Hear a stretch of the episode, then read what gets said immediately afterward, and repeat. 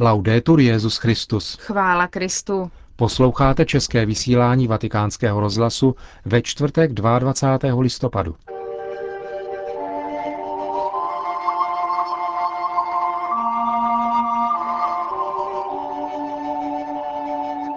Benedikt XVI. přijal na audienci účastníky generálního zasedání Světového potravinového programu. Předseda Papežské akademie pro život Monsignor z Greča komentuje epochální objev v oblasti produkce a výzkumu kmenových buněk. V rubrice O čem se mluví vám pod názvem Smíření potřebují nejenom lefébristé přiblížíme diskuzi kolem liturgie na stránkách vatikánského deníku L'Osservatore Romano. Hezký poslech přejí Markéta Šindelářová a Milan Glázer. Zprávy vatikánského rozhlasu. Vatikán. Benedikt XVI. přijal dnes na audienci účastníky 34. generálního zasedání Organizace pro výživu a zemědělství při OSN. Během své promluvy k ním podpořil všechny lidi dobré vůle, aby se sjednotili k přemožení hladu a vytvoření spravedlivého a trvalého míru, založeného na neporušitelné důstojnosti lidské osoby. Připomněl, že svatý stolec se vždy zajímal o úsilí osvobodit lidskou rodinu od hladu a podvýživy a že k řešení těchto problémů nestačí jen výjimečná horlivost a dokonalé technické schopnosti, ale je především potřeba rizího ducha spolupráce, který sjednotí všechny muže a ženy dobré vůle. All forms of discrimination všechny formy diskriminace, zejména těch, které maří hospodářský rozvoj, musí být odmítnuty, protože narušují základní právo každé lidské osoby na svobodu od hladu. Toto přesvědčení ve skutečnosti vyžaduje samotná povaha vaší práce ve jménu společného dobra lidstva, jak to výmluvně vyjadřuje vaše moto Fiat Panis, slova, která jsou v srdci Evangelia, které je církev povolána hlásat. Řekl svatý otec a dodal, že data získaná touto organizací potvrzují jeden z nejhorších paradoxů naší doby.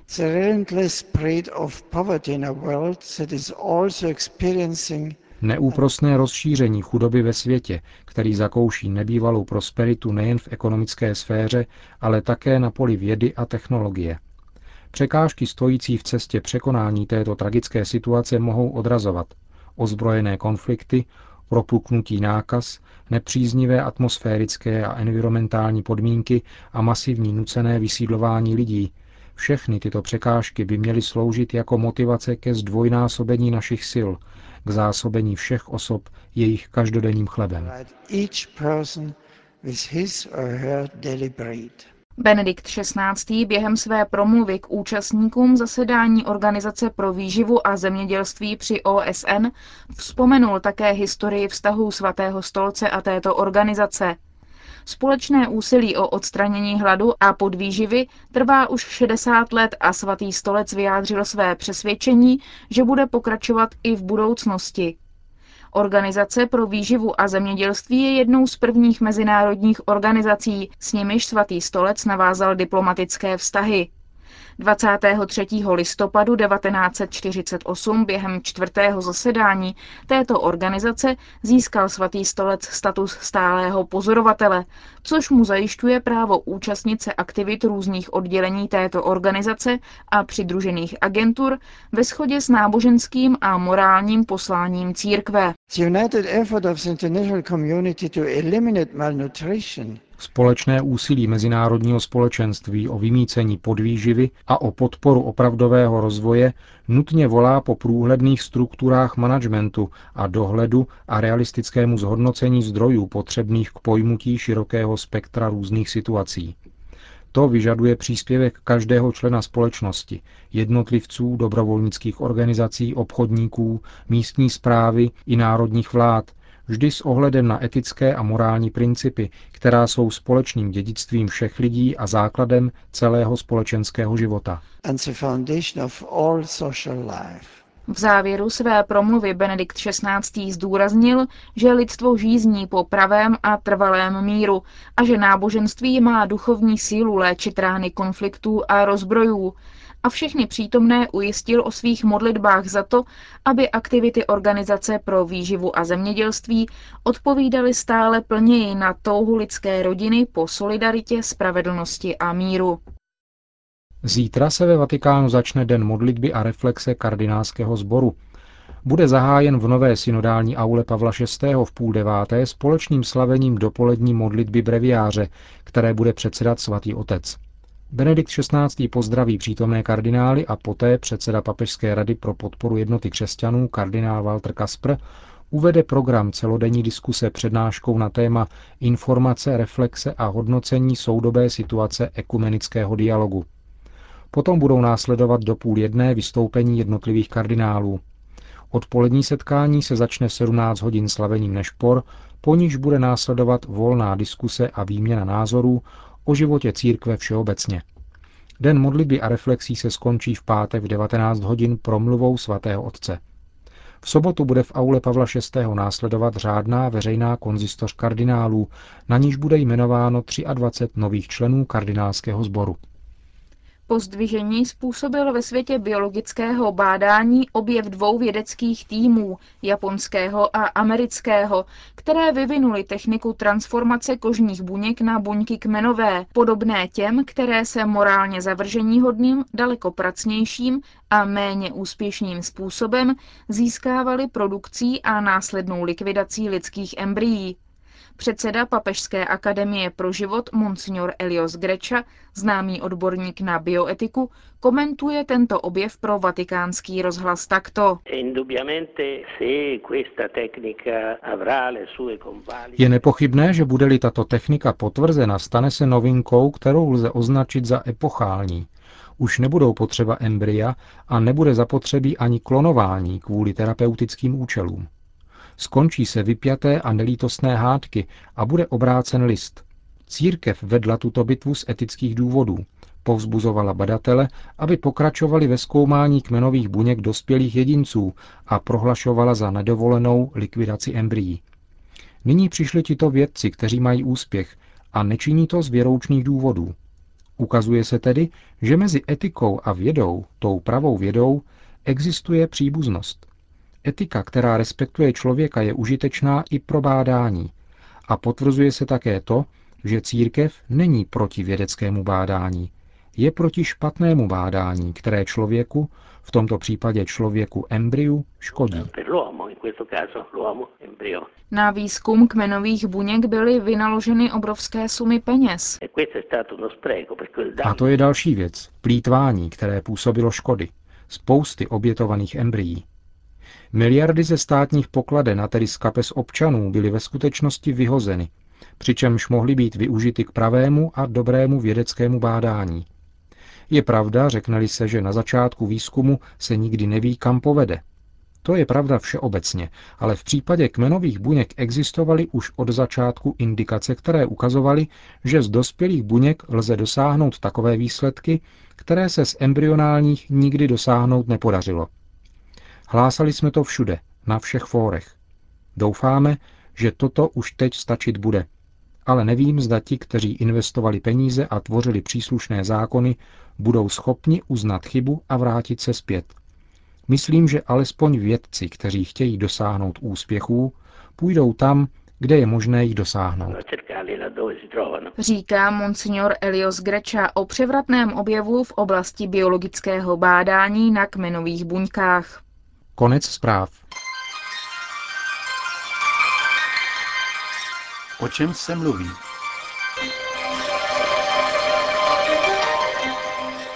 Před dvěma měsíci vstoupilo v platnost motu proprio Benedikta XVI. Sumorum Pontificum, které všem věřícím dává možnost slavit Eucharistii také podle latinského misálu z doby předcházející liturgické reformě z roku 1970.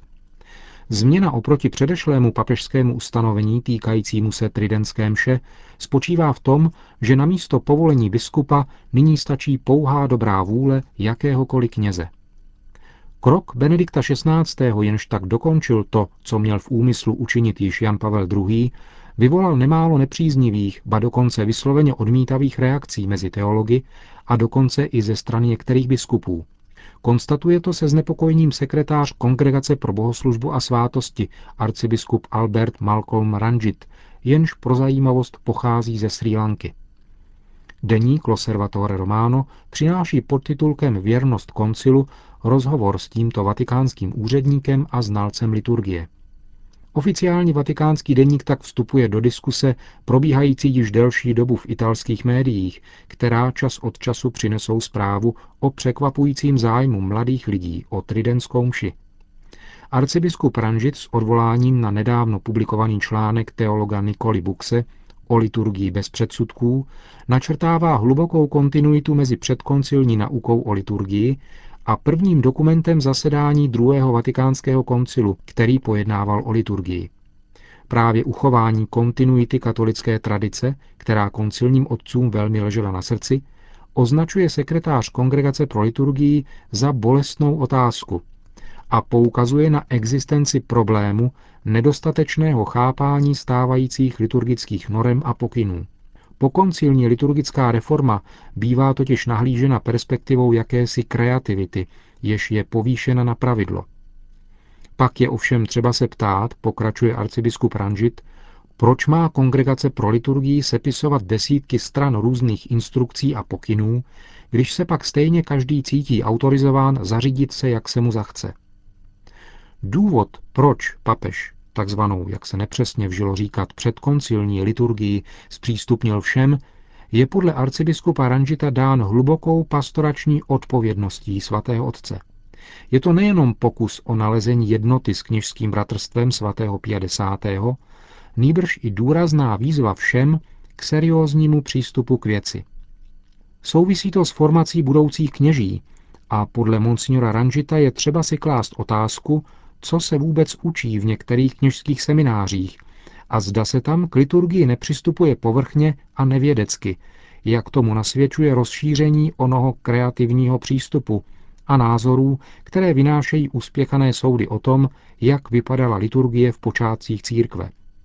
V některých teologických kruzích, říká dále sekretář Vatikánského úřadu pro liturgii, navíc převládá tendence podceňovat to, co uzrálo v církvi během druhého tisíciletí jejich dějin. A hovoří se tam přitom o jakémsi ochuzení bohoslužebného ritu. To považujeme za neúnosně banální a zjednodušující. My naproti tomu věříme, že tradice církve se projevuje nepřetržitým vývojem. Nelze říci, že jedno období je lepší než druhé. Podstatná je přece činnost Ducha Svatého v neustávajícím růstu, a to přes všechny historické výšiny a nížiny. Této kontinuitě tradice musíme být věrni. V této souvislosti pak arcibiskup Ranžit zmiňuje požadavek vyslovený Benediktem XVI. ve šlépěji druhého vatikánského koncilu a podle přání synodálních otců v exhortaci Sacramentum Caritatis, aby se kněží učili latině a zpěvu gregoriánského chorálu. Tento nezměrný poklad a odkaz katolické tradice je třeba chránit a předávat uzavírá kuriální arcibiskup ze Sri Lanky. Celá otázka je nepochybně vhodným tématem pro odbornou diskuzi, jak na akademické půdě, tak i v našich katolických médiích. Také božímu lidu v zemích koruny české totiž zůstávají v této oblasti teologové nemálo dlužni. Mezeru v chápání kontinuity katolické tradice, projevující se nechutenstvím či konsternací tváří v tvář liberalizaci tzv. tridentské mše, je třeba překonat věcnou diskuzí a nikoli mlčením na dané téma. Smíření mají totiž evidentně zapotřebí nejenom tzv. lefévristé, ale také ony kruhy, které sami sebe uspěchaně považovali za vzor pravověrnosti, přičemž měli za to, že k pravověrnosti patří pohrdání před koncilní liturgií.